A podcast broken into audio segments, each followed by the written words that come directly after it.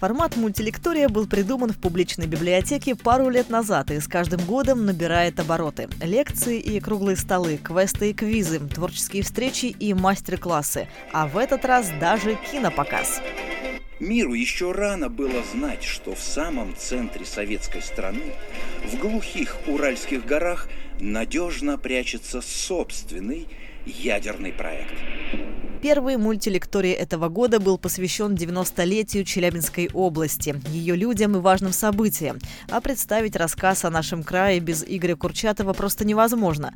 Фильм о знаменитом физике, об атомной бомбе и о том, как развивались отношения между США и Россией, сняла южноуральская команда. Художник-постановщик ленты Александр Акулов тщательно подбирал реквизит, ведь фильм документальный, и все должно выглядеть правдоподобно.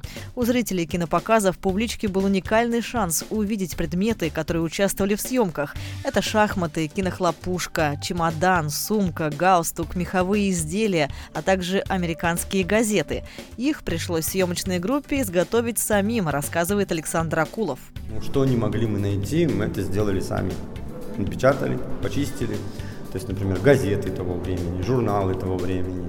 Конечно, они уже со следами пользования. Их э, скачали потом, фотошопили очень долго, э, распечатывали, чтобы она была новая газета, чтобы там пятен, сгибов не было. То есть, ну, фотографируешь старую газету, и все это будет желтые пятна. То есть это все надо буквально каждую букву вырезать и фон фотошопить, и обратно вставлять чтобы это все напечатать. Но, тем не менее, э, журналы, там, Нью-Йоркер, они получились прям реальные. И некоторые современные журналы, они прям подошли по размеру. Например, журнал Московской патриархии, Бурда Моден, по толщине, по форме, по размеру, прям подошли под этот журнал. Еще один фильм, показ которого прошел в публичке «Черные ножи».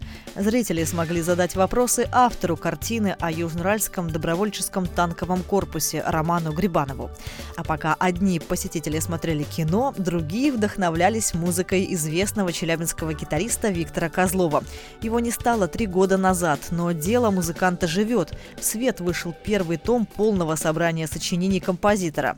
В музыкальной гостиной публички на мультилектории о сборнике празднике рассказала вдова Виктора Козлова, заслуженный работник культуры, член Союза композиторов России Елена Поплянова.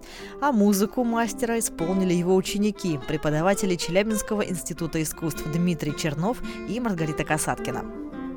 Совсем недавно я прочитала историю о том, что Виктор получил письмо из Москвы, в котором ему сообщают, что его произведение «Восточный танец» и «Детская свита» не приняты к издательству. То есть считали, что эта музыка недостойна быть издана. А, вот. Но видите, время делает свое дело. Э, через несколько лет эта сюита, он получил за эту сюиту звание лауреата международного конкурса, а «Восточный танец» э, – одно из самых популярных произведений, которое звучит у гитаристов. Больше узнать о выдающихся личностях Южного Урала теперь можно с помощью интерактивной карты «Уральский характер. Люди, звезды Челябинской области». Презентация приложения прошла в рамках мультилектория. Информация будет постоянно дополняться, но на карте уже отмечены имена многих известных южноральцев, рассказала заведующая отделом электронных ресурсов публички Мария Григора.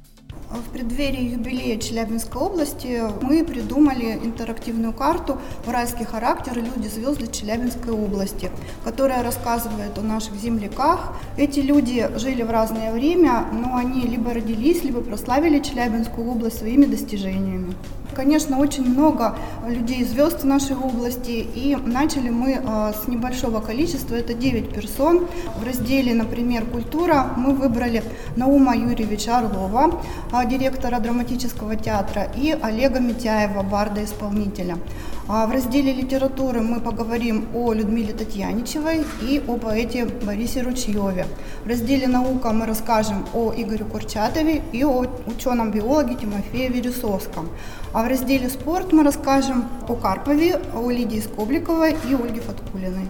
Мультилекторий к 90-летию Челябинской области длился более пяти часов. За это время свыше полутысячи южноральцев посмотрели фильмы и послушали лекции о Петре Сумине и о литературном объединении ЧТЗ.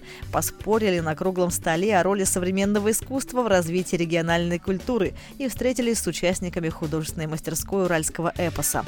А еще каждый смог собрать Челябинскую область в игре из пазлов и прогуляться по Челябинску, не выходя из библиотеки, с помощью очков виртуальной реальности. Эту активность разработала дизайнер VR-туров Кристина Кирьянова. Ну, можно посмотреть площадь революции, Алое поле, Плотина, дворец культуры ЧМК. То есть я по городу гуляю, сама их делаю. Это специальные такие панорамные фотографии. Тоже делается с помощью специального приложения.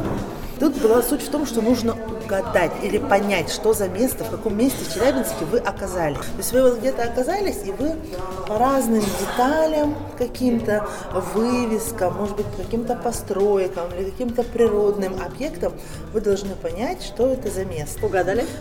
Угадывали. Даже угадали голубой карьер, угадали ну, торговый центр, в принципе, это полегче, там вот это по форме крыши можно сразу понять. Арбат угадывают сразу, жалое поле угадывают. Те, кто не успел примерить очки виртуальной реальности, смогут это сделать уже совсем скоро. У посетителей библиотеки будет возможность погулять по Луне или Марсу, побывать на орбите Земли и на Международной космической станции, увидеть самые красивые города мира ночью из космоса. На следующей неделе в публичке стартуют Дни науки. Мы готовим для вас большую программу. Следите за нашими новостями.